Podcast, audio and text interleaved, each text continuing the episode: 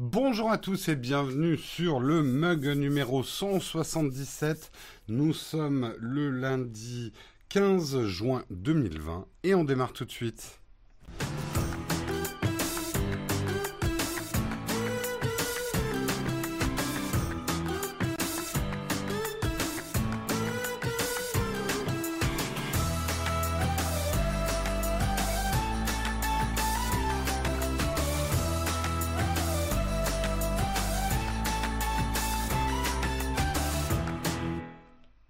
Bonjour à tous, j'espère que vous allez bien, que vous avez passé un bon week-end et que vous avez la forme ce matin.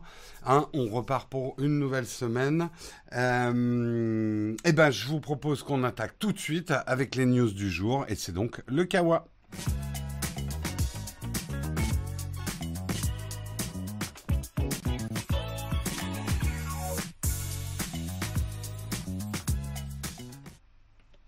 Un kawa un petit peu maigre aujourd'hui, pas de grandes grandes news pendant le week-end, mais quand même des choses dont il faut parler. On va commencer par Stop Covid. Alors c'est plutôt une news de la semaine dernière avec des rebondissements sur le coût de l'hébergement de l'application de traçage euh, des contacts qui fait polémique effectivement puisqu'on parle entre 200 000 et 300 000 euros par mois.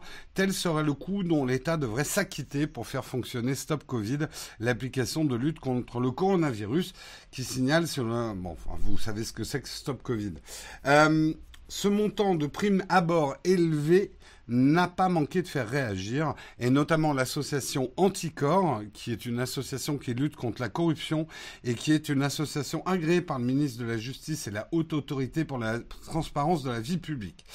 Euh, effectivement, euh, certains estiment que le prix est largement supérieur à ce qui se pratique sur le marché et autre mini-scandale, il n'y aurait pas eu d'appel d'offres, un appel d'offres donc où le gouvernement aurait demandé à plusieurs prestataires, notamment d'hébergement, de proposer leur prix. Alors, en creusant un peu, on s'aperçoit effectivement que l'hébergement du serveur de l'application est pris en charge par Outscale. Outscale, c'est une entreprise qui s'avère être une filiale de Dassault Systèmes et spécialisée dans le cloud. Euh, alors déjà, on se dit, oula, truc Dassault, voilà, intérêt, machin, marché public, pas. On a vite fait de monter le truc en épingle. Il y a quand même un certain niveau d'explication de pourquoi c'est Outscale qui a obtenu euh, l'hébergement. La particularité, la particularité de cette société, c'est qu'elle est détentrice d'une double certification. L'hébergement de données de santé et de sécurité des installations via une qualification de l'ANSI, le cybergarde du corps de l'État. Également, aujourd'hui, Outscale est le seul prestataire qui est qualifié SecNumb Cloua alors, je ne sais pas ce que ça veut dire, mais c'est une certification délivrée par l'ANSI, justement. Euh, ça serait la raison pour laquelle le gouvernement a travaillé avec Outscale et pas proposé à d'autres sociétés, puisqu'a priori, Outscale est la seule aujourd'hui euh, qui dispose des certifications, et notamment au niveau euh, de, la sécurité. On sait que pour des données santé, c'est quand même hyper important. Est-ce que ce prix est aussi scandaleux qu'il en a l'air? Ça se discute, d'après certains. Le prix est élevé, ça c'est indéniable, mais serait relativement cohérent. D'après le secrétaire d'État au numérique, le coût se situerait en réalité plutôt vers les 100 000 euros par mois. Cela peut paraître cher, mais quand on regarde le coût efficacité d'autres plateformes gouvernementales, comme le tabac info service, cela semble plutôt raisonnable. Euh, un avis partagé par un autre connaisseur du secteur interrogé par Numérama. Pour un projet sérieux qui doit fonctionner, c'est un impératif politique et certains besoins coûtent très cher. Donc, D'après certains, c'est le prix pour une certaine sécurité. On se doute évidemment que si euh, l'appli Stop Covid avait eu des problèmes d'hébergement, d'engorgement, de sécurité, avait eu des défaillances euh, au démarrage, euh, le coût, on va dire, en image pour l'application été largement supérieur. Je suis pas en train de justifier le coût, attention. Euh, il va falloir qu'on examine très attentivement les conditions de l'obtention de ce contrat et effectivement combien l'application coûte. Euh, données de santé dans le cloud, pas possible en France qu'ils aient la certification ou non. Alors là, je suis pas spécialiste, Guillaume. Alors, oui, moi j'ai tendance à dire, je suis assez d'accord avec Elliot, bien sûr que le prix paraît très cher. Euh, mais euh, la sécurité de nos données santé, la sécurisation du truc, je dirais pas qu'elle a pas de prix, mais je comprendrais que le service soit un petit peu plus cher que euh, l'hébergement d'un jeu vidéo, par exemple. On, on, se doute bien qu'effectivement ces données-là, si elles tombent dans des mains malveillantes ou s'il y a des pannes ou ce genre de choses, euh, le bad buzz serait gigantesque aussi. Euh, en gros, on se rend compte. Alors après, je suis d'accord avec toi, Guillaume. Euh, c'est vrai que c'est pas la première fois qu'on entend de prix qui paraissent un peu démesurés quand il s'agit d'outils numériques pour l'État. Je comprends qu'ils soient un peu plus chers. Beaucoup, beaucoup, beaucoup plus chers. Non, non, c'est quand même nos impôts. Il faudrait, euh, il faudrait regarder. Là où je comprends que ça soit un peu plus cher, c'est que euh, je me doute bien que des choses qui, des applis qui concernent nos impôts, euh, des choses comme ça, il faut des niveaux de sécurité et certainement des certifications et certainement des process qui coûtent un petit peu plus cher qu'un hébergement lambda pour quelque chose qui est moins, euh, qui est moins vital, on va dire. Euh, mais après, si effectivement tout est dix fois plus cher que ce que pratique le marché, on a un problème. On a un problème qui vient que, et ça c'est quelque chose dont je peux témoigner, sans donner d'exemple précis, mais pour avoir travaillé pour euh, des, en publicité, notamment pour des choses de l'État, je peux le dire, euh, il y a notamment par exemple des boîtes de pub. C'est vrai que la facture, quand il s'agit de l'État, Disons que les négociations sont moins serrées et que les marges sont plus épaisses. Alors, c'est vrai qu'il y a une manière de travailler quand on travaille pour l'État qui demande plus de travail. Mais enfin, il y en a quand même, on va pas se le cacher, il y a, des gens qui se rincent au passage. Et qui se rincent avec nos impôts, non. Ça, c'est pas, pas possible, c'est pas viable. C'est pour ça, d'ailleurs, qu'il y a des organismes et effectivement cette association que je ne connaissais pas, mais c'est bien qu'elle existe, euh, et d'une manière générale, il faut plus de contrôle sur les marchés publics. Vu que l'État paye en vrai quand il veut, ça se trouve, des prestataires intègrent direct les pénalités de retard de nos jours. C'est, c'est pas impossible. Moi, ce que je peux juste dire, c'est que j'ai vu que les factures pour des trucs d'État sont généralement plus larges, moins négociées. Après, je l'ai vécu aussi quand tu travailles, notamment en publicité, euh, pour un truc d'État, les process sont pas les mêmes, le travail est plus long, il y a plus de travail, ça c'est indéniable. Euh...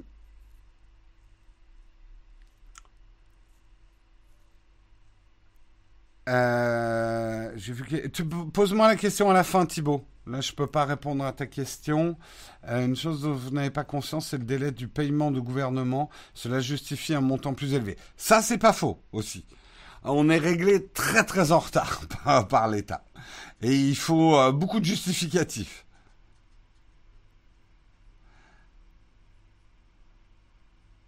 Pour l'appel d'offres, alors, je ne sais pas si c'est un problème de temps. Manifestement, d'après les explications qu'on a, ça serait plutôt un problème de certification et de sécurité.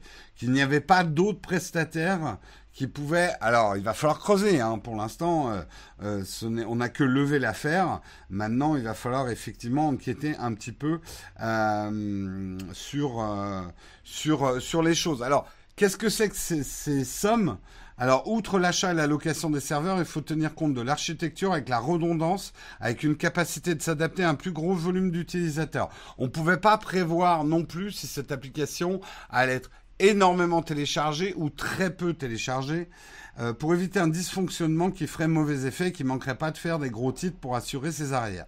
Il faut aussi inclure la bande passante et la garantie coûte plus cher afin que tout tourne sans accroc. D'autres dépenses peuvent aussi jouer. Le personnel pour veiller sur l'infrastructure avec un possible suivi 24 heures sur 24, des certifications selon l'objectif poursuivi. En l'espèce, Stop Covid était un projet en lien avec la santé des gens. Une attention toute particulière est requise pour la sécurisation des données car celles-ci sont de nature sensible mais aussi des licences et des services spécifiques. Le concours de l'exploitation de Stop Covid côté serveur demeure flou et rien n'est dit que toutes ces hypothèses s'appliquent nécessairement à ce cas de figure.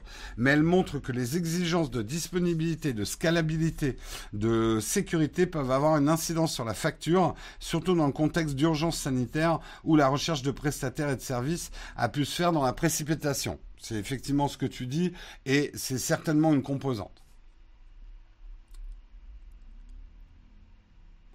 Oui, mais ça, c'est natif avec Azure. Vous êtes des spécialistes, je ne le suis pas. Je ne suis pas certain qu'il y ait les mêmes niveaux. Euh, après, c'est clair qu'une entreprise de chez Dassault qui récupère... On connaît les rapports de Dassault avec l'État. Donc, c'est normal aussi qu'on ait le, le nez qui bouge. voilà. Il va falloir mener l'enquête, effectivement, pour voir s'il n'y a pas eu des abus. Il euh, ne faut pas oublier que l'État doit forcément travailler à stocker les données en France. Hein, que la société répond à ça. Euh, cela dit, bah après le problème aussi d'héberger chez Azure ou d'autres, c'est le même problème que d'avoir utilisé euh, l'API, la brique de chez Google et Apple euh, je pense que le gouvernement français avait très peur. Si on disait que l'appli Stop Covid était hébergée par Microsoft, ça aurait fait les choux gras d'une certaine presse. Si on avait dit que l'application du gouvernement français Stop Covid utilisait les briques euh, logicielles de chez Google et Apple, euh, il aurait fallu justifier dans cette ambiance très anti-GAFAM qu'on a en ce moment. Donc je pense qu'il y a de la politique hein, là-dedans. Hein. C'est indéniable, hein, on va pas se le cacher. C'est clair. Euh, après Azure pour une application souveraine, bah voilà, euh, je pense qu'il y aurait eu ce type de critique. Ce qui, à mon avis, nous a mené à faire des erreurs technologiques, parce que euh, ne, pas avoir adopté l'API de Google, Apple, à mon avis, est une erreur. Mais voilà. Azure ne répond pas aux normes de sécurité voulues par l'État. D'accord. Il y a des débats de spécialistes hein, là. Il y a des débats de Non, non, c'est pas le musicien, c'est juste un chariot, euh, un chariot qui passe. le prestataire de l'ANSI qui fait les audits de sécurité, c'est Dassault. Ouais. Après, euh, voilà, on va peut-être pas se lancer dans les implications entre Dassault et l'État. On sait que c'est un dossier compliqué. Hein et on continue, on va parler d'Amazon. Amazon, le grand méchant du moment.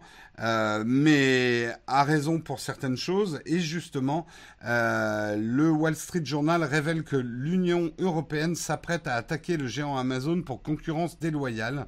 Une formulation d'accusation à l'encontre de l'entité, ici Amazon. La Commission européenne serait en train de profiner un dossier important visant à condamner le géant du commerce en ligne pour concurrence déloyale. L'enquête aurait duré deux ans d'un côté, alors quel est le problème en fait? Euh, D'un côté, euh, Amazon distribue ses propres produits, hein, les fameux euh, Amazon basiques, entre autres, distribue ses propres produits sur sa plateforme en ligne. Ça, c'est pas en soi, beaucoup de supermarchés le font. donc beaucoup de distributeurs le font. Mais le problème, c'est qu'elle permettrait à ces vendeurs tiers de pro, de l'autre côté, elle permet à ces vendeurs tiers de proposer les leurs à condition de respecter les règles que Amazon fixe. Du coup, Amazon est à la fois partenaire et concurrent de ses vendeurs, tiers, juge et partie. C'est-à-dire, Amazon fait la pluie et le beau temps sur qui a le droit d'être euh, dans Amazon et en même temps a ses propres produits qui sont en concurrence avec les produits qu'elle héberge. Ça peut créer effectivement des problèmes. Mais là encore, j'ai envie de dire, j'aimerais juste qu'on m'explique la différence avec un supermarché. Parce que ce que je sais de la distribution d'un supermarché, c'est quand même le supermarché qui décide aussi des produits qui sont dans les rayons. Et c'est le supermarché qui décide de la place des produits dans les rayons. Et les supermarchés vendent aussi des produits euh, de, du supermarché. Donc est-ce que là aussi, il n'y a pas des problèmes de concurrence déloyale? Le problème avec Amazon, c'est effectivement la récupération et l'utilisation des données commerciales des vendeurs tiers pour adapter sa stratégie commerciale. En gros, Amazon repérerait les produits qui se vendent bien chez ses concurrents et développeraient des produits Amazon basiques par rapport à ce qui se vend bien ou ce qui se vend mal. Donc ça leur donne un gros avantage concurrentiel, puisque c'est eux qui décident du marché, c'est eux qui analysent leur propre marché, et donc ils peuvent sortir des produits adaptés à leur propre marché. Là encore, j'ai envie juste qu'on m'explique la différence avec la distribution classique. Est-ce que la distribution classique ne fait pas déjà ça? Mais je n'ai peut-être pas assez de connaissances hein, pour savoir où sont les abus spécifiques d'Amazon. Est-ce que c'est dans un traitement big data, effectivement, des marques tierces? Je, je ne sais pas. Mais de ce que je sais d'un fonctionnement d'un supermarché, c'est que ça ressemble beaucoup à ça, quoi. Euh, donc, euh, moi, attention, qu'on soit bien clair là-dessus. Je ne cherche pas à défendre Amazon du tout. Si Amazon a des pratiques qui sont scandaleuses, il faut qu'il soit condamné. Je me méfie juste de l'arbre qui cache la forêt euh, ou du bouc émissaire. Amazon étant le plus gros, ayant effectivement complètement bouleversé le marché de la distribution, il est facile de taper sur la tête de classe pour cacher la merde du reste de la distribution. Je veux juste qu'on me montre clairement est-ce que Darty, est-ce que la Fnac, est-ce que Carrefour, euh, est-ce que d'autres, ces discounts, est-ce que d'autres gros distributeurs n'ont pas les mêmes pratiques? De ce que j'en vois, la Fnac aussi a un marketplace et a aussi des marques, euh, il y a aussi des produits vendus Fnac. Euh, Carrefour aussi. Et ils font bien aussi marque ombrelle. Enfin, ils ont aussi des, des marketplaces, donc ils hébergent bien des produits tiers.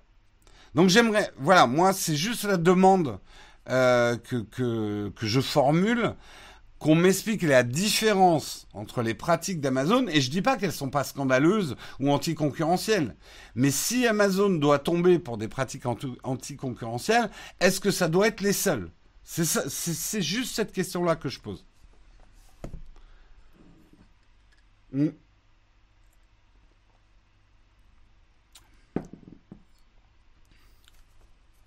Carrefour égale rue du commerce, oui, tout à fait. Donc euh, vraiment, hein, encore une fois, certains s'y trompent en m'attaquant en disant mais Jérôme, tu défends Amazon. Euh, je précise d'ailleurs, pour ceux qui me suivent depuis longtemps, je n'ai plus d'action Amazon. je ne suis plus du tout actionnaire Amazon. J'ai revendu mes actions. Voilà. Euh, donc, je ne défends pas spécifiquement Amazon. Je n'aime juste pas cette espèce d'ambiance délétère de s'en prendre au plus gros. Aussi, c'est un Américain, donc voilà. Je, veux juste pas qu'il y ait deux poids, deux mesures, quoi. C'est tout. Euh, oui, Boulanger a aussi sa marque, sa marque distributeur.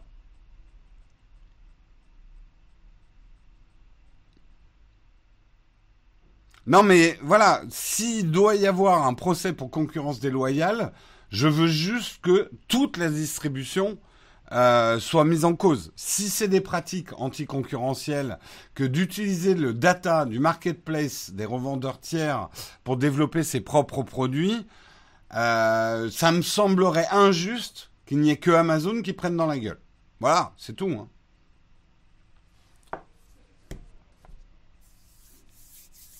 Donc euh, à voir, c'est des dossiers complexes à suivre de près.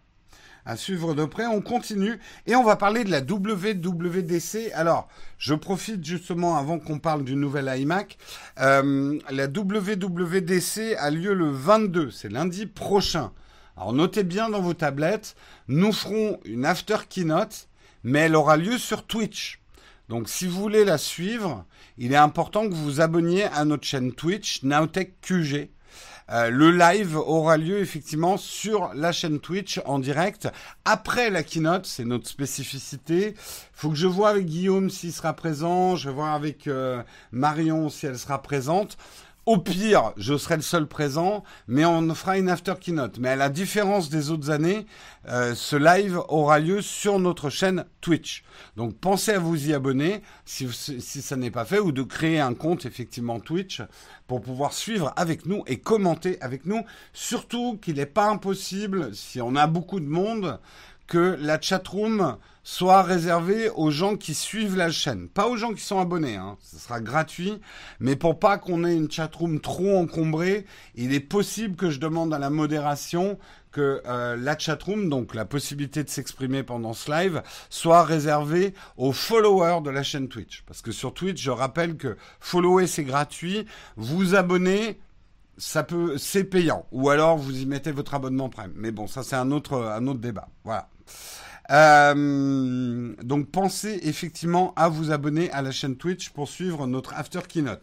Reparlons de la WWDC. Donc on le sait maintenant qu'il va avoir lieu le 22. Une rumeur voudrait que Apple profite de la caisse de résonance de la WWDC pour dévoiler un tout nouveau, tout en un, au design profondément revu, puisant à la fois dans les formes de l'iPad Pro et du Pro Display XDR. Donc c'est un peu mystérieux. Euh, un iMac qui ressemblerait à un gigantesque iPad. On parle d'un 23 pouces. Ça serait pas forcément incohérent. Euh, mais Twitch chez Amazon, oui, ouais, c'est bon. Euh, bah oui. mais comme YouTube, c'est Google, hein. Juste au passage. Euh, ça dépend du but de mes servir d'exemple, s'attaquer aux géants fera grand bruit. Oui, mais ça resterait injuste, Ayman. Euh, la justice n'est pas là pour faire des exemples. Euh, la justice est là pour être juste. On, on revient sur le sujet actuel. Un nouvel iMac. Alors, il y a des, c'est assez contradictoire. Moi, je pense qu'il n'y aura pas de nouvel iMac. Euh, je pense que là, Apple est en train de revoir complètement son calendrier. Enfin, ça ne veut pas dire qu'il n'y aura pas un nouvel iMac avec un nouveau design, mais qui ne sera pas annoncé à la WWDC. Je pense que ça risque effectivement d'être plutôt la deuxième moitié de l'année. Je rejoins un petit peu l'analyse de Mac Génération là-dessus, euh, que c'est un peu tôt. Ils ont d'autres chats à fouetter en ce moment, Apple. Mais bon, euh, à quoi ressemblerait cet iMac qui ressemblerait à un iPad? Je sais pas. Mais j'avoue que ça pourrait être assez intéressant. Un espèce de grand écran très plat de 23 pouces avec tous les composants à l'intérieur. Euh, avec peut-être détachable de son pied, j'en sais rien. Euh, je sais pas quelle forme ça pourrait avoir. Il parle de l'abandon d'Intel. On en a parlé la semaine dernière, Saviso serait le bon moment pour dévoiler. Après, il faut que ton produit soit prêt. Et Apple, quand ils dévoilent un produit, ils aiment bien qu'il soit disponible à la vente tout de suite derrière. Et ça, ça va être le problème aujourd'hui. Euh, le Covid a quand même pété énormément les circuits de distribution. Euh, surtout à cette échelle-là. Euh, donc je pense que Apple sera prudent. Apple préfère retenir un produit et l'annoncer beaucoup plus tard, mais qu'il soit disponible tout de suite. Ils ne sont pas du tout dans les stratégies, par exemple, de Sony, qui va annoncer le produit deux ans avant que le produit soit même disponible sur les rayons, quoi. 23 pouces, c'est étrange quand les pros sont souvent sur des écrans 24. Tout à fait. Tout à fait, tout à fait. Après, si le produit euh, est plus petit, c'est-à-dire qu'il y a vraiment une surface utile de 23 pouces euh, très grande, ça peut être intéressant sur les bureaux et ça serait pas forcément un, un matériel pour les graphistes, mais plus pour les pour remplacer, on va dire, les iMac milieu de gamme. Ce qui serait intéressant, peut-être pas forcément que ça soit détachable du pied, mais par exemple avec un écran qui pivote pour travailler en mode portrait. En mode portrait, oui. Pour le Mac Pro, Apple a annoncé longtemps avant leur sortie. C'est pas faux, t'as raison. L'iMac est une hérésie écologique tout intégrée dans la carte mère. À la première panne, tu changes tout. Je suis d'accord avec toi, Maurice, mais à ce moment-là, pour actuellement, il y a au moins 80% du marché de l'informatique qui est une hérésie écologique. Tout est collé, soudé, pas changeable. Euh, si tu me parles des PC de gamer où on peut changer les, barrettes, on peut en parler. Oui, il y a des objets qui sont. Mais euh, regarde, euh, tout est soudé maintenant, tout est collé. Hein, donc on a effectivement un problème écologique. Mais le problème vient aussi du marché qui veut des produits de plus en plus plats, de plus en plus compacts, euh, etc. En gros, une tablette de 23 pouces. À voir. À voir, j'en sais rien. Hein. Moi, j'ai pas. Je je sais pas. On parle aussi de nouveaux de iPad qui seraient annoncés, enfin des refresh de la line avec un des des rafraîchissements de la ligne, pardon, euh, avec euh, notamment peut-être un iPad Air de 10,8 pouces euh, des iPad mini plus grands et un iPad Pro de 12,9 pouces qui serait équipé d'écran mini LED. Ça, c'est a priori la nouvelle évolution des écrans d'iPad qu'on attend. Le mini LED qui, euh, qui, qui a un écran encore plus beau. Voilà. Et surtout qui consomme moins. Euh, bah en fait, tu vois, les formats 27 pouces, euh, un, 23 pouces, etc. Moi, je m'en aperçois avec le 12,9 pouces. J'avais pris le, premier iPad 12,9 pouces et il était vraiment trop grand. Mais c'est parce qu'il y avait plein de choses autour de l'écran. Euh, sur les nouveaux 12,9 pouces, euh, les marges sont beaucoup plus étroites. On a finalement beaucoup plus juste l'écran et du coup, la taille du produit final n'est pas si grande que ça. Donc les diagonales sont importantes, mais la taille du produit final est importante aujourd'hui. Et c'est vrai que les iMac, quand tu les regardes, ils ont quand même des marges assez grandes, quoi. Euh, des iPads mini plus grands, force, ça ferait un iPad. C'est pas faux. Après, il y a une petite marge quand même entre un 10 pouces et un iPad mini en ce moment. C'est pas anachronique un iMac en 2020. Ah non, non, il y a encore beaucoup de demandes. Même euh, nous ici, on a un iMac. Hein. Ça reste le meilleur dans le monde Apple. Hein. Le meilleur rapport qualité-prix, euh, puissance-prix. Si t'as pas besoin de le trimballer partout, par rapport à un MacBook Pro, c'est quand même beaucoup plus rentable un iMac en termes de puissance par rapport au prix. Euh, L'iMac est hyper fiable, t'as rarement besoin de changer une pièce. C'est clair que les iMac, c'est plutôt costaud. Hein. T'en utilises un depuis 14 ans. Ah d'accord. C'est le même? Non, quand même pas.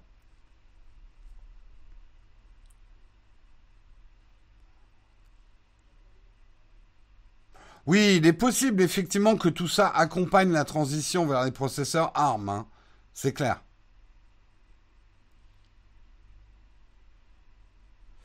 Oui, les Mac Pro, alors là, c'est... Je dis pas que j'aurais pas besoin d'un Mac Pro, mais euh, simplement aujourd'hui pour la chaîne, c'est pas dans nos niveaux d'investissement. Et même si c'était dans nos niveaux d'investissement, honnêtement, ça serait pas l'investissement prioritaire pour la chaîne. On a d'autres investissements à faire. Mais bon, de toute façon, pour l'instant, il n'y a pas d'investissement. Euh, voilà, donc le Mac Pro, oui, c'est un très beau et ça nous servirait bien, hein, ça permettrait de travailler plus vite, mais aujourd'hui, ça serait compliqué à rentabiliser un, Mac Pro pour nous. Ce qui serait marrant, c'est que ça utilise iOS comme OS. On n'y est pas encore à ça. Hein. Allez, on continue dans les articles. On verra bien hein, lundi hein, ce qu'ils annoncent. On continue avec les articles. On va parler un petit peu de Sony. On va revenir un tout petit peu sur la PS5. C'est juste pour parler effectivement dans l'offre jeu. Ils ont euh, rajouté que pour la sortie de la PS5, les, les acheteurs pourront télécharger plusieurs jeux qui seront free to play euh, sur le PlayStation Store, avec évidemment Fortnite qui est un free-to-play, hein, GTA Online qui sera déconnecté du mode solo du jeu, euh, et également chaque PlayStation 5 sera livré avec un jeu gratuit qui s'appelle Astro Playroom. Alors, ça sera un mi-chemin entre le jeu et le tuto pour bien utiliser euh, votre euh, PS5 et aussi une démonstration technologique de ce que peut faire la PS5 et de ses accessoires. Donc, je ne connais pas le potentiel ludique de ce que sera cet Astro Playroom, mais a priori, ça sera un jeu, euh, un jeu de plateforme plus proche d'une expérience de jeu destinée à montrer le potentiel ludique de la nouvelle DualSense. Astro Playroom ne donnera accès qu'à quatre mondes différents. Il s'agira d'un jeu de plateforme old school dans lequel les joueurs devront vivre les péripéties du robot à travers les vibrations de la manette. Pour Sony, il s'agit également de convaincre les développeurs d'exploiter tout le potentiel de sa machine. Donc ça sera évidemment un jeu vraiment développé pour montrer de manière la plus bluffante possible toutes les possibilités technologiques de la PS5. Euh, Euh, en fait, c'est pas la première fois puisqu'on l'a déjà aperçu dans le Playroom VR sous la forme d'une démo technique. Le petit robot Astro avait eu droit à son jeu complet quelques mois plus tard, Astro Bot Rescue Mission, qui s'est avéré être un joli succès pour Sony. Aujourd'hui, il semblerait que le personnage soit au point de se transformer en une mascotte pour la marque japonaise, qui pourrait lui donner une plus grande visibilité dans son line-up dans les prochaines années. Alors, je montre pour ceux qui ne sont pas à quoi il ressemble ce sympathique petit robot. Voilà, il ressemble à ça. Il serait assez cohérent avec le design de la nouvelle, euh, de la nouvelle, euh, de la nouvelle PlayStation. Hein, en termes de direction artistique, c'est assez cohérent. Voilà. Voilà, voilà. Euh, Passons ensuite, pour rester un petit peu dans le jeu vidéo, Stadia. Hein, on n'en parlait plus beaucoup de Stadia. Et pourtant, euh, Stadia, je vous rappelle, j'avais testé Stadia pour la chaîne. Au début, c'était disponible sur les smartphones que sur les smartphones de la marque Pixel. Ensuite, ça a été, un peu ouvert à quelques modèles Samsung, comme le Galaxy S10 ou le S20. Ensuite, quelques modèles OnePlus, comme le OnePlus 5 ou le OnePlus 8, ainsi que les modèles Asus ROG et Razer. Et eh bien maintenant, quel que soit votre Android, vous allez pouvoir euh, tester Stadia dessus. Alors, ils, prennent des précautions, parce que c'est toujours le problème avec le monde Android. Il y a Android et Android. Euh, Stadia, vous devez avoir juste un Android assez puissant pour euh, décoder en temps réel le flux vidéo qui parvient des serveurs Stadia. Donc, ça me semble, à mon avis, pour 80, allez, 95% des Android sur le marché aujourd'hui, ça me semble facile. Après, peut-être pour certains Android très entrée de gamme, très très peu puissants, euh, la lecture du flux vidéo en temps réel, ça risque d'être plus compliqué. Euh, donc, euh, ça peut, ça peut être intéressant. Vous noterez d'ailleurs qu'il n'y a toujours pas de nouvelles de Stadia sur iOS. Parce que, à mon avis, les choses sont un peu plus compliquées. On l'a vu un petit peu d'ailleurs avec Shadow.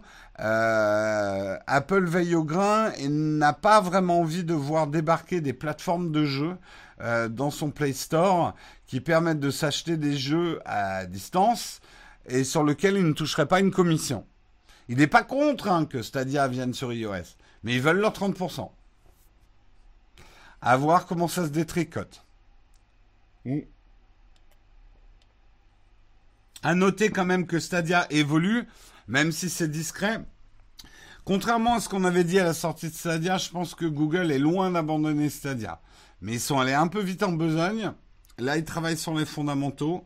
Euh, plus de 120 jeux vont être ajoutés cette année. Et je pense que c'est ça qui donnera à Stadia son vrai intérêt il y a des grosses exclusivités qui arrivent sur Stadia.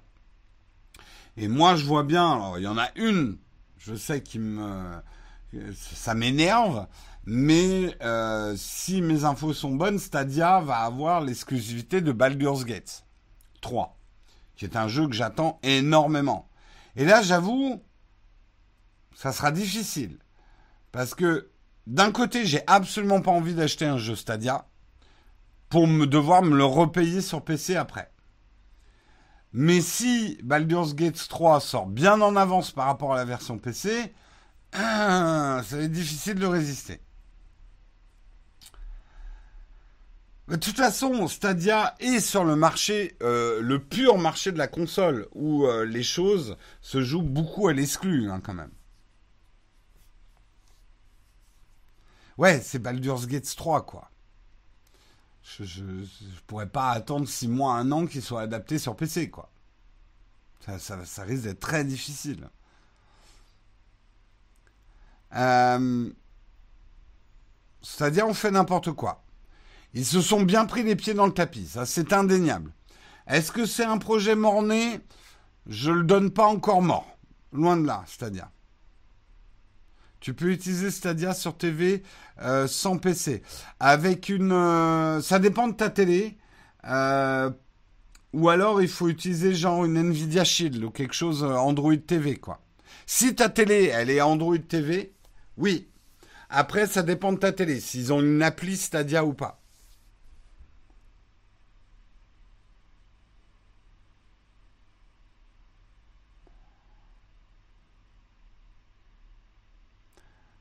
Euh, oui, ou, alors avec la Chrome, euh, la pardon, la Chromecast, la Chromecast, la Chromecast Ultra. Oui, tu peux tout à fait. C'est même livré avec une Chromecast, hein, c'est-à-dire si tu prends le pack Pioneer.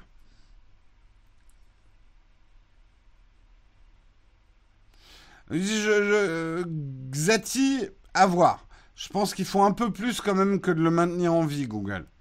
Ils sont en train de. Une console, ça se lance pas aussi facilement que ça sur un marché qui est déjà bien trusté, euh, qui est déjà bien occupé, pardon. Euh... Je ne sais pas comment vous aider là-dessus, malheureusement. Mais moi non plus. Je, suis toujours en train d'apprendre. Ben oui, non, mais c'est bien. Il faut toujours apprendre. On est toujours en train d'apprendre. Mais euh, nous non plus, on peut pas vraiment t'aider, Google, à développer c'est-à-dire. Hein.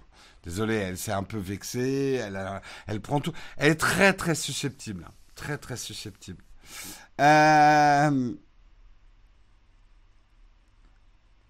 euh, ma femme ne supporte plus la boîte noire de la PS4. Bah, tu sais, c'est ce que tu dis, Nicolas, euh, sur la présence physique d'une console de jeu ou d'un PC de gamer.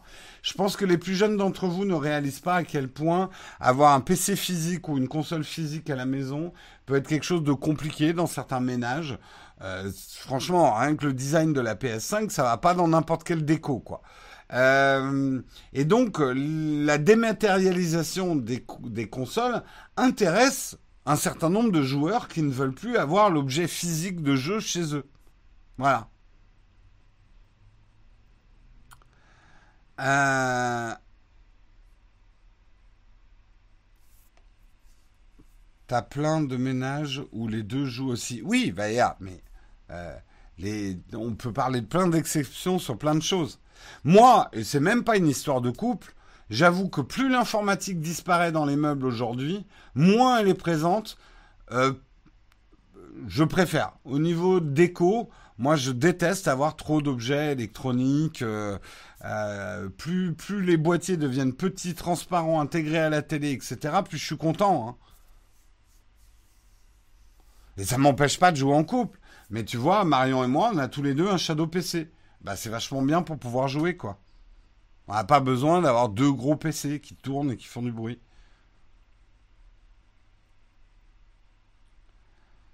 Le design et l'excuse, c'est le mari planté des heures devant le jeu qui pose problème. Tout à fait. Hein, c'est pas, c'est un peu l'arbre qui cache la forêt. Mais quand même. Bah, avouez quand même que de poser une, une PS5 dans un, dans un salon, le parti pris je ne vais pas parler si c'est moche ou pas moche, mais le parti pris design est assez fort. Ça type quand même votre coin télé. Ça lui donne un certain look.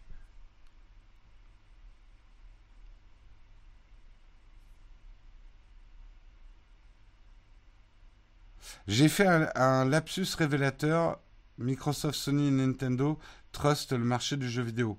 C'est pas ce que j'ai dit. Bon, bah désolé. Si, si, c'est ce que je pensais, oui, oui. Aujourd'hui, c'est compliqué d'arriver sur le marché de la console, euh, alors que Microsoft, Sony et Nintendo euh, trustent le marché, quoi.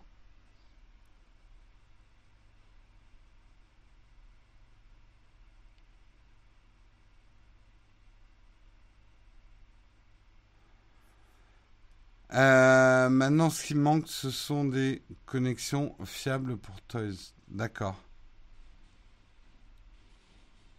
Est-ce que Sony va tuer le marché d'occasion? Est-ce que le, marché du jeu d'occasion est déjà pas un peu mort? C'est un autre débat, c'est une autre question. Allez, on avance, il est déjà 8h39 eh bien, on avance et c'était le dernier article. On va pouvoir passer à la tartine. On va parler effectivement de sujets un petit peu compliqués hein, dans la tartine, mais je suis habitué depuis deux semaines, puisqu'on va parler du Black Lives Matter et notamment de certains termes dans le développement est-ce qu'il mériterait d'être changé ou pas? On va en parler dans la tartine, mais avant de passer à la tartine, on va parler évidemment de notre sponsor. Notre sponsor, c'est le Shadow, le Shadow PC. Vous pouvez gagner un mois de Shadow PC toutes les semaines. Et ça, vous pouvez jouer donc avec le Mug Nowtech. Vous allez sur Twitter, vous composez un message dans lequel vous nous expliquez pourquoi vous voulez gagner un Shadow PC. Ce qui est très important, c'est que vous mettiez le hashtag Shadow PC et le hashtag le Mug Nowtech. Sinon, je ne peux pas vous retrouver vendredi pour le tirage au sort. Bon jeu à tous cette semaine et on se retrouve jeudi pour savoir qui a gagné. Et je vous propose qu'on passe tout de suite à la tartine.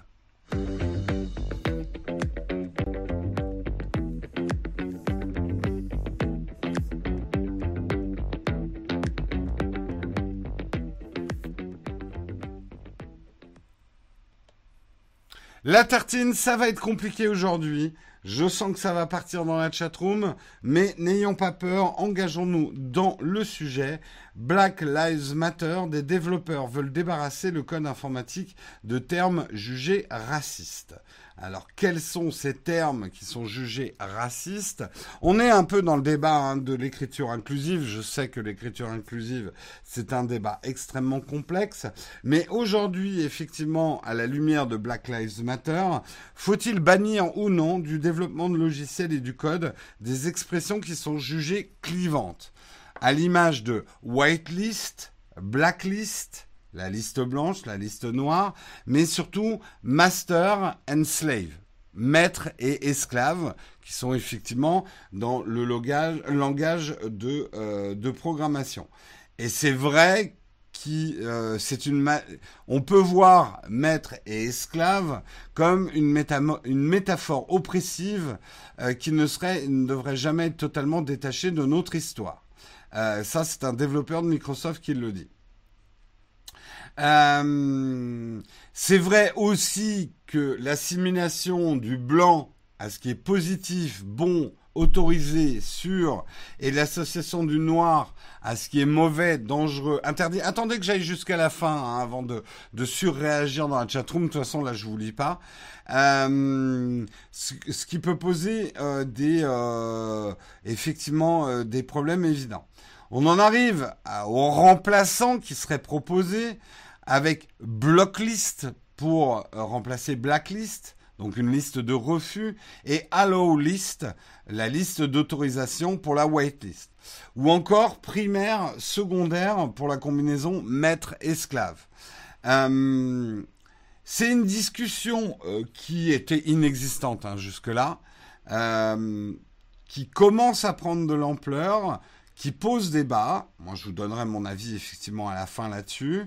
Euh, certains vont, à mon avis, euh, alors, certains vont même plus loin en disant que l'expression kill, tuer en informatique, quand kill une application, c'est extrêmement violent. Euh, le terme de violation est, utilisé en informatique est extrêmement violent. Même certains parlent de deadline. Euh, deadline quand on doit finir un boulot à temps. Là, je, Bon, là déjà pour moi, ça devient plus sérieux du tout. Déjà, à ma première lecture de l'article, j'étais... Non, enfin, je vous expliquerai pourquoi. Euh, jusqu'où ira cette réécriture du code? Euh, pour justement euh, Maria Candéa, qui est docteur en linguistique française, maîtresse de conférences à l'université de Sorbonne Nouvelle. Dans le langage courant, il arrive régulièrement que l'on bannisse des expressions en fonction de l'évolution des mentalités. Des mots comme domestique ou encore crevard, crevard, et je le savais pas, mais qui destinait, qui, qui ne, qui permettait de nommer les bébés prématurés. Euh, alors, est-ce que crevard a disparu? Non, le terme s'est transformé, mais on l'utilise plus. Il y a des mots qui ont disparu, évidemment, de notre langage. Euh, et si on parle dans le registre purement raciste, je ne prononcerai pas ce mot, mais vous le connaissez tous. Il y a un mot qu'on utilisait de manière usuelle il n'y a pas si longtemps que ça, qu'on retrouve encore dans certains manuels d'histoire, et qui aujourd'hui est un mot qu'on n'utilise plus du tout. Euh, et tant mieux. Donc, que les langages évoluent par rapport à... Que les langages évoluent, tout simplement, est une chose complètement normale. Il n'y a que quelques euh, complètement euh, euh, qui s'arc-boutent parfois sur certains mots. Le langage évolue. Le français est une langue vivante, pas une langue morte. Euh, donc c'est normal aussi qu'il évolue avec la société. Le français, l'anglais, toutes les langues. Sur cette histoire de, euh, blacklist, whitelist, maître, esclave, j'ai plusieurs problèmes. Je vous le cacherai pas. D'abord, on va dire en termes de, je suis pas du tout codeur. Mais pour moi, on ne peut pas remplacer maître esclave par primaire secondaire. Parce que ça ne veut pas dire la même chose. Pour moi, maître esclave, ça veut dire que il y a un process ou une carte mère ou un truc qui donne un ordre, et ensuite il y a une autre pièce hardware ou software qui obéit à cet ordre. Donc il y a une transmission d'ordre entre le maître et l'esclave. Euh, est-ce qu'il vaudrait mieux dire maître et serviteur? On pourrait avoir un long débat sémantique là-dessus. Mais je ne, pense pas qu'on puisse remplacer la notion de maître esclave par une notion de primaire secondaire. Le primaire ne donne pas forcément des ordres qui sont obéis par le secondaire. Euh, pour moi, c'est un autre champ lexical. Donc là, il y a un vrai problème de clarté. Et ça veut dire, ne l'oublions pas quand même que de changer des mots comme ça dans le code, ça va obliger à changer le code lui-même. C'est pas juste des appellations. Euh, ça veut dire que de la manière de travailler va devoir évoluer. En plus, pour terminer avec maître esclave, euh, attention quand même à ne pas relire l'histoire uniquement sur l'esclavagisme euh, récent de notre société. Le mot maître esclave, la notion d'esclave existe depuis bien longtemps. Historiquement, il y a eu des esclaves dans le monde romain qui n'avaient pas du tout d'ailleurs le même statut que les esclaves qu'il y a pu avoir euh, il n'y a pas si longtemps. Euh, donc euh, attention à non plus ne pas mettre l'histoire en cornet uniquement sur un phénomène historique. Je trouve ça très bien qu'on s'interroge sans cesse et qu'on remette en cause euh, et qu'on relise l'histoire, parce que l'histoire aussi est quelque chose de vivant, et notamment euh, sur les fortunes qui ont été construites grâce à l'esclavagisme, la notoriété de certains hommes dans l'histoire euh, et leur participation à l'esclavagisme, je n'ai absolument rien contre ces débats. Euh, je suis pas certain que l'abolition euh, des, des, mots voilà, la notion de maître esclave, en dehors de ces réalités historiques à travers les âges, euh, est une terminologie qui permet de comprendre aussi quelque chose. Euh, et je suis encore plus dubitatif sur blacklist, whitelist. La notion de blanc c'est positif et noir c'est négatif n'est pas liée historiquement à la couleur de peau des hommes mais la luminosité et la peur de la nuit euh, qu'on a depuis l'âge des cavernes. Donc, de penser que on a mis des connotations négatives sur la couleur noire, après que, que, que, le monde soit fait comme ça et que c'est créé, je suis d'accord.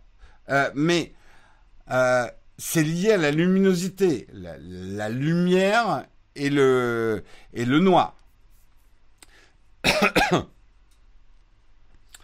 Euh, d'ailleurs, euh, je, je, sais plus, je, sais plus. Je crois que c'est un, un prisonnier en Afrique du Sud euh, qui avait répondu dans son projet. Moi, c'est une, une phrase qui m'a. Je me demande si c'est pas Mandela, mais je suis pas sûr. un juge pendant l'apartheid en Afrique du Sud lui avait dit, se croyant un petit peu plus malin, le juge avait dit mais pourquoi vous vous appelez vous-même les Noirs? Vous êtes plutôt brun, vous êtes plutôt marron, vous n'êtes pas noir. Et euh, cette personne lui a répondu, ben, pourquoi vous vous appelez les Blancs? Vous êtes plutôt rose. Voilà. Euh, alors attention, attention qu'on ne méprenne pas ce que je dis. Je dis pas que le débat n'est pas intéressant. Euh, et je ne dis pas qu'il ne faut pas que notre langage évolue. Et il y a certainement des mots et des notions qui doivent disparaître. Mais attention à ne pas regarder uniquement l'histoire sur le, prisme euh, de, euh, de, de l'esclavagisme du XVIIIe siècle. C'est pas le seul esclavagisme qui, a eu lieu dans l'histoire du monde. Bien évidemment, il faut relire sans cesse l'histoire et, euh, effectivement redistribuer les cartes de l'histoire, la disparition totale des Noirs de notre histoire, la réécriture des Noirs, des femmes, euh, etc., est quelque chose de scandaleux. L'histoire doit être réécrite. Euh, le nombre de, euh, de, de, personnes historiques noires importantes dans l'histoire du monde qui ont été complètement rayées de notre histoire, c'est un scandale absolu. Donc il faut relire l'histoire. Je ne dis pas euh, et sur ce qui euh, les histoires autour de Colbert, il faut qu'il y ait un débat autour de ça parce que c'est par ce débat-là euh, que qu'on avance en tant que société. Après, voilà.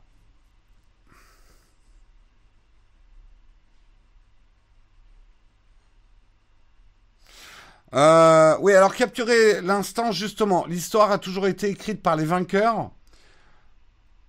L'histoire a toujours été écrite aussi par les oppresseurs. Est-ce que les oppresseurs sont les vainqueurs? On pourrait avoir un grand débat.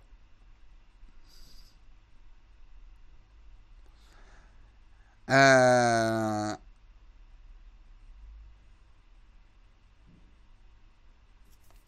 Même si le terme maître esclave existe depuis longtemps, la pratique de l'esclavage a toujours été moralement mauvaise. Euh, on pourrait discuter de ça, hein, Madine Tech.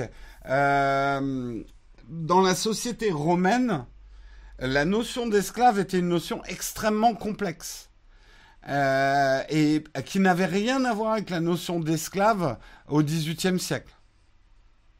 Alors qu'elle soit positive ou négative, là, là aussi, il y a de toute façon tout, tout est propre à débat.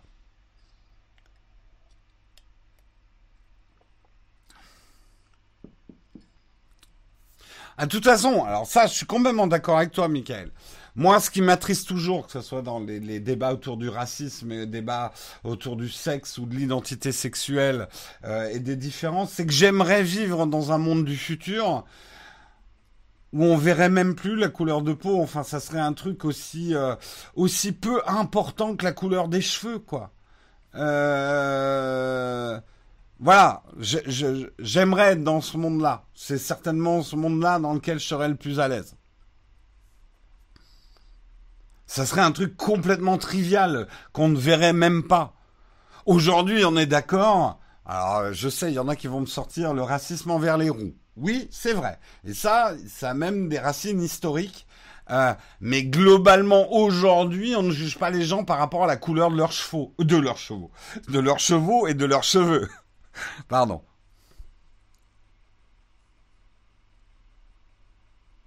Ou de leurs yeux. Voilà. Encore plus trivial, couleur de leurs yeux. Est-ce que la couleur des yeux aujourd'hui, est-ce qu'il y a une, voilà, est-ce que ça a une importance?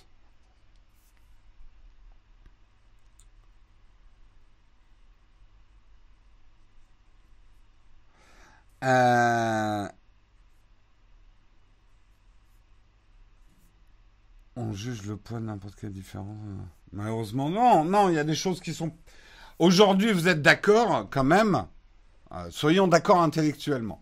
Que aujourd'hui, la couleur de peau a encore beaucoup trop d'importance dans la vision du monde par rapport à la couleur des yeux. On peut être d'accord là-dessus.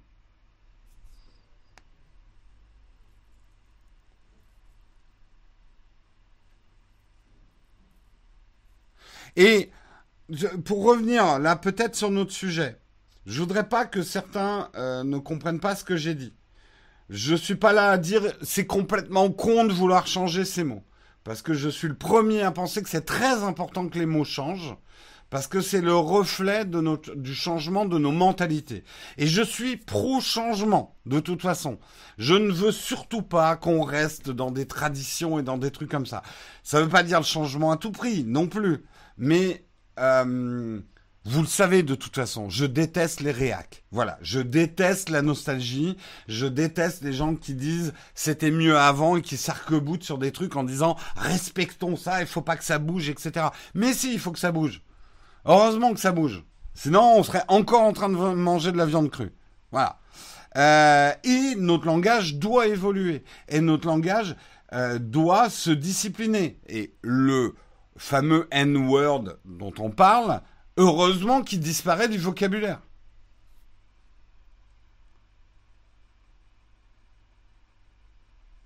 Mais euh, en, tout cas, je vois que la chatroom est à fond. C'est un débat super intéressant. Euh, après, j'aimerais que ça soit un débat serein. C'est rarement le cas.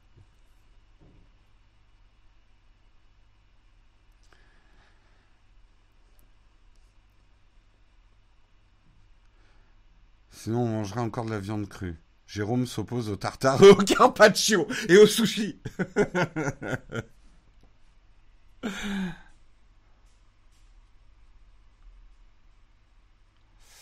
euh... C'est pas le mot l'importance, oui, bien évidemment. Les, mais les, mots, les mots veulent dire beaucoup plus que ce qu'ils veulent dire. Euh, notre langage, vous avez pour la plupart fait un aperçu d'études en philo, euh, le langage, c'est la manière de formuler la pensée aussi. Donc le langage conditionne la pensée et vice-versa. le wasabi. Oui, celui qui m'a dit que je puais le wasabi.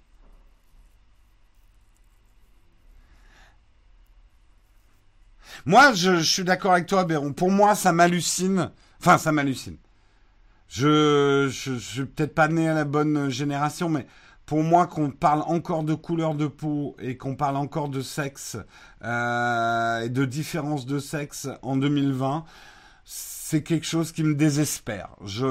J'avais cette naïveté de croire euh, quand j'étais jeune et beaucoup plus jeune que le monde allait changer euh, pendant mon existence. c'est lent, hein. c'est super lent. Moi, j'aimerais pour ça être déjà dans le monde de Star Trek, quoi.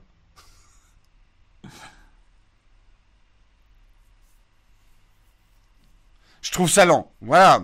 Après, certains me disent, mais Jérôme, tu vas aller trop vite, le progrès, attention, les dangers, mais vous avez raison. Mais moi, je, j'aime regarder devant. Et pourtant, je suis un passionné d'histoire. Hein.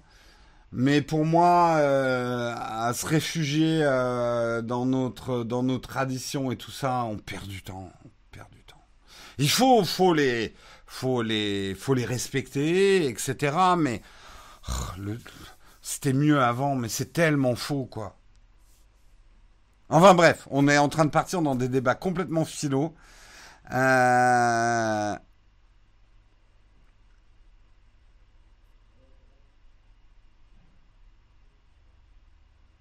on est allé sur la Lune, on va aller sur Mars et on parle encore de notre couleur comme des enfants. Et quand même, euh, ça m'avait, jamais frappé comme ça, donc c'est intéressant d'en discuter avec vous. Je sais, certains se disent, on est en gravier, on parle plus du tout de tech. Si, parce qu'on est en train de parler de l'adaptation de la tech à nos problèmes de société. Et c'est vrai que ça m'avait jamais frappé, mais à quel point, pourquoi pour nous la couleur de peau a encore une importance par rapport à la couleur des yeux? On peut se poser la question légitimement.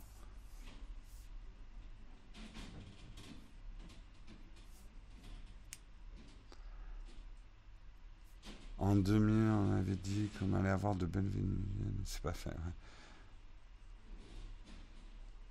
Et les Chinois, on en parle des Chinois. Surtout que certaines choses ne changeront jamais. Je suis pas sûr, Patrice.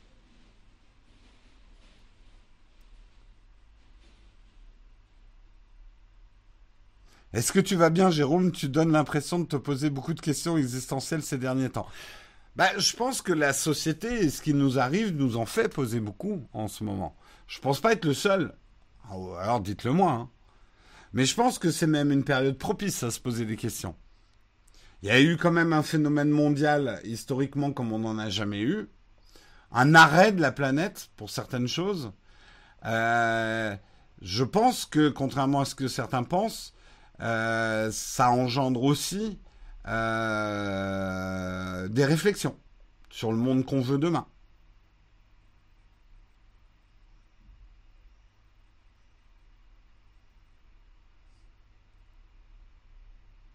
C'est la crise de la soixantaine. Et tu t'emmerdes. N'importe quoi. Cinquantaine, je veux bien, mais soixantaine quand même. Attention de ne pas tomber dans l'agisme. Hein. L'agisme est une forme de ségrégation également. Hein. Allez, il est 9h, on va arrêter la tartine. Euh, mais moi, je trouve ça intéressant d'avoir ces débats-là avec vous. Je sais que certains vont détester, que je vais m'en prendre plein la gueule, mais Jérôme, ça n'a rien à voir de là avec la tech. Contente-toi de parler des smartphones. Ne parle pas euh, de sujets que tu ne connais pas ou que tu ne maîtrises pas, parce qu'eux pensent les maîtriser mieux. Euh, mais c'est pas grave. Ça m'empêchera pas d'avoir ces débats-là avec vous parce que je trouve ça intéressant. Euh... Non, le plus injuste aujourd'hui, c'est salaire homme-femme pour le même poste. Oui, ça fait partie des injustices. Bon, sur ce, on passe au camp de fac. Si vous avez des questions, je suis là pour y répondre.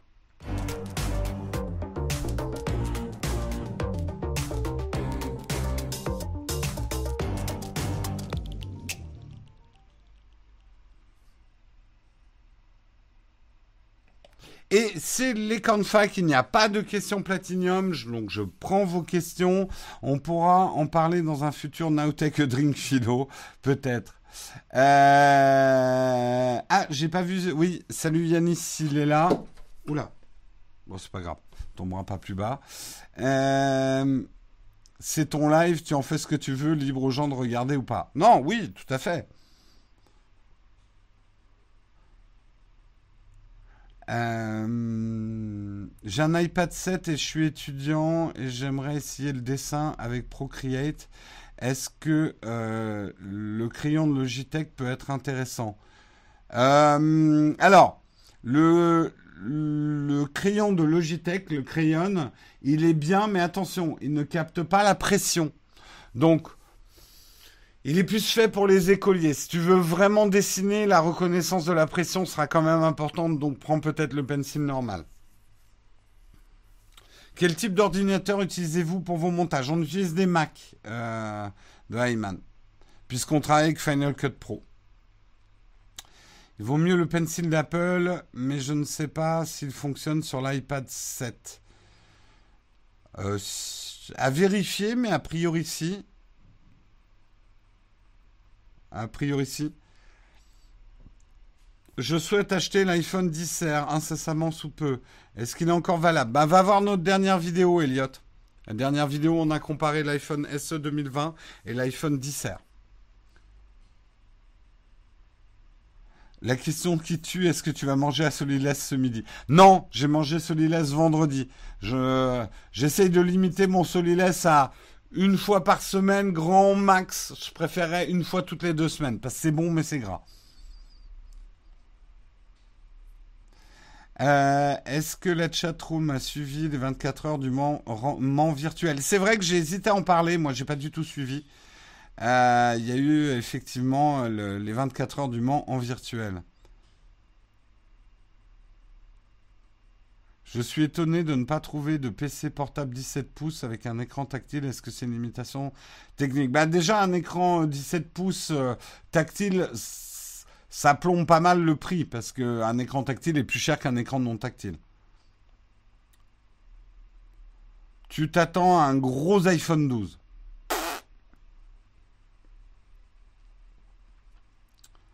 Euh, je viens de vérifier, l'Apple Pencil première génération fonctionne sur l'iPad septième génération. D'accord. J'avais fait une vidéo en expliquant euh, quel pencil marchait avec quel iPad. Euh, je crois qu'elle est... Ah oui, elle est peut-être... Elle est peut-être pas adaptée aux derniers iPads qui sont sortis, mais enfin la logique c'est que maintenant les iPads sont quand même compatibles avec le Pencil.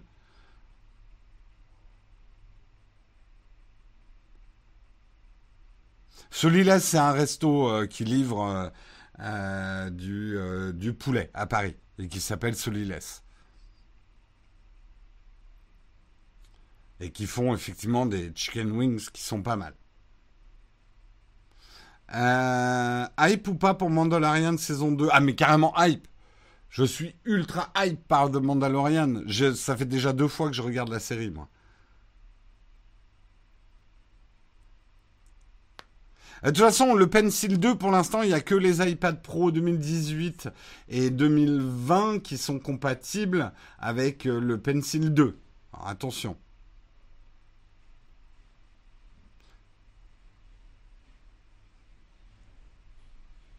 Pour la populace, on appelle ça le KFC. Le KFC, pour moi, est un plaisir différent. Euh, Le, moi, j'aime bien le KFC parce que pour moi, c'est très régressif le KFC. Faut comprendre que j'ai passé mon enfance aux États-Unis et le KFC. Euh, de toute façon, les fast-food, mes parents ont été prudents quand on était aux États-Unis. Le fast-food était vraiment une récompense ultime. On avait très peu droit au hamburger, au KFC, mais quand on y avait droit, c'était vraiment une récompense ou un anniversaire ou un truc comme ça. Donc pour moi, le KFC, quand je sens l'odeur du KFC, ça, m'amène instantanément dans mon enfance et les plaisirs de mon enfance, ça c'est clair. Donc euh, je snob absolument pas le KFC. Hein.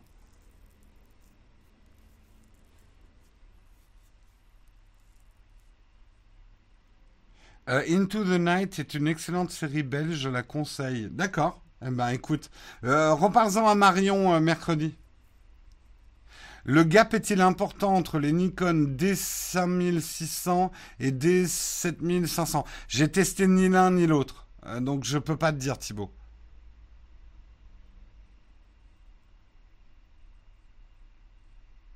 De quel appareil tech tu aurais le plus de mal euh, de t'en séparer? Eh ben, il y a quelques années, je t'aurais dit mon smartphone, mais aujourd'hui, ça serait mon iPad. J'aurais beaucoup, beaucoup de mal à me passer de mon iPad je me passerais bien plus facilement de mon ordinateur que de mon iPad.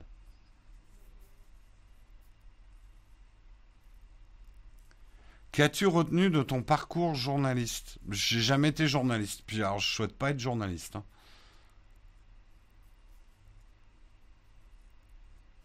Ah non, l'iPad est l'objet qui m'accompagne, mais de partout, partout, et qui est vraiment indispensable pour moi.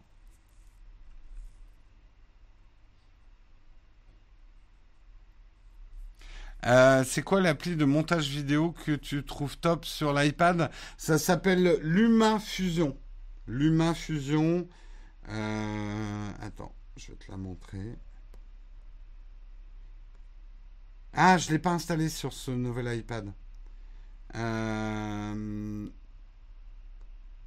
mais je vais te montrer dans le store. Mais il faut que je l'installe. C'est vrai que sur ce. Yep. Je te la montre, c'est celle-ci. Luma Fusion. Montage vidéo professionnel.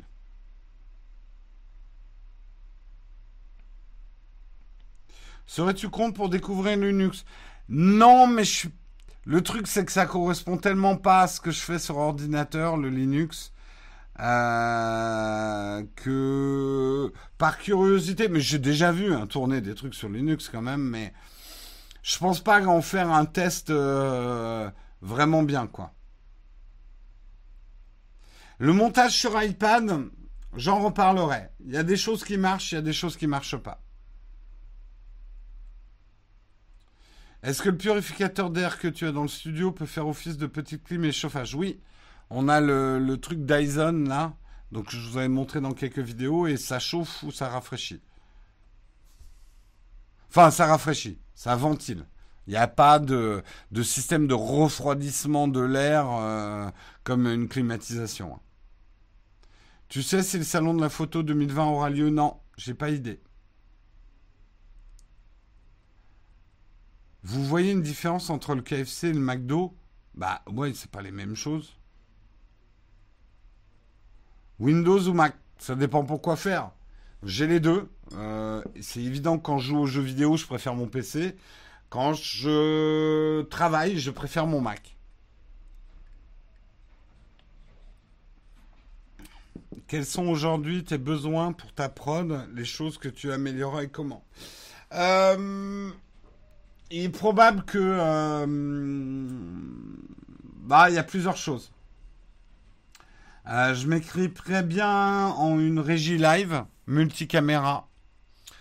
quand on n'aura plus les Nikon, il va bien falloir qu'on passe à quelque chose, ou peut-être garder les Nikon. Euh, puisque c'est un partenariat limité dans le temps avec Nikon. Euh, donc ça aussi, ça va être des investissements à faire. Mais certainement l'investissement le plus lourd et le plus urgent pour nous, c'est de revoir complètement notre workflow avec euh, des gros NAS dédiés au montage vidéo, hein, pas les NAS qu'on achète chez nous pour mettre ses séries ou ses trucs.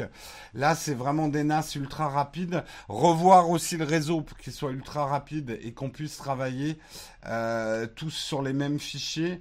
Euh, donc ça, ça serait notre investissement le plus lourd. Revoir complètement le workflow de travail collaboratif sur le montage vidéo ce qui est assez spécifique hein, comme demande, avec redondance, sauvegarde, etc. Et ça, ça peut coûter très très cher. Oui, les Dyson, ça brasse l'air, hein, on est d'accord. C'est, c'est pas des refroidisseurs.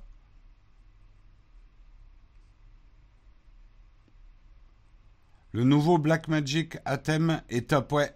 Euh, c'est, bah, on, on, est en train de regarder de ce côté-là. Il est 9h10 il va falloir que je vous laisse et je vous retrouve demain matin pour un autre mug, un autre jour. Je vous souhaite une excellente journée à tous. Soyez bons, soyez forts. Allez, ciao tout le monde.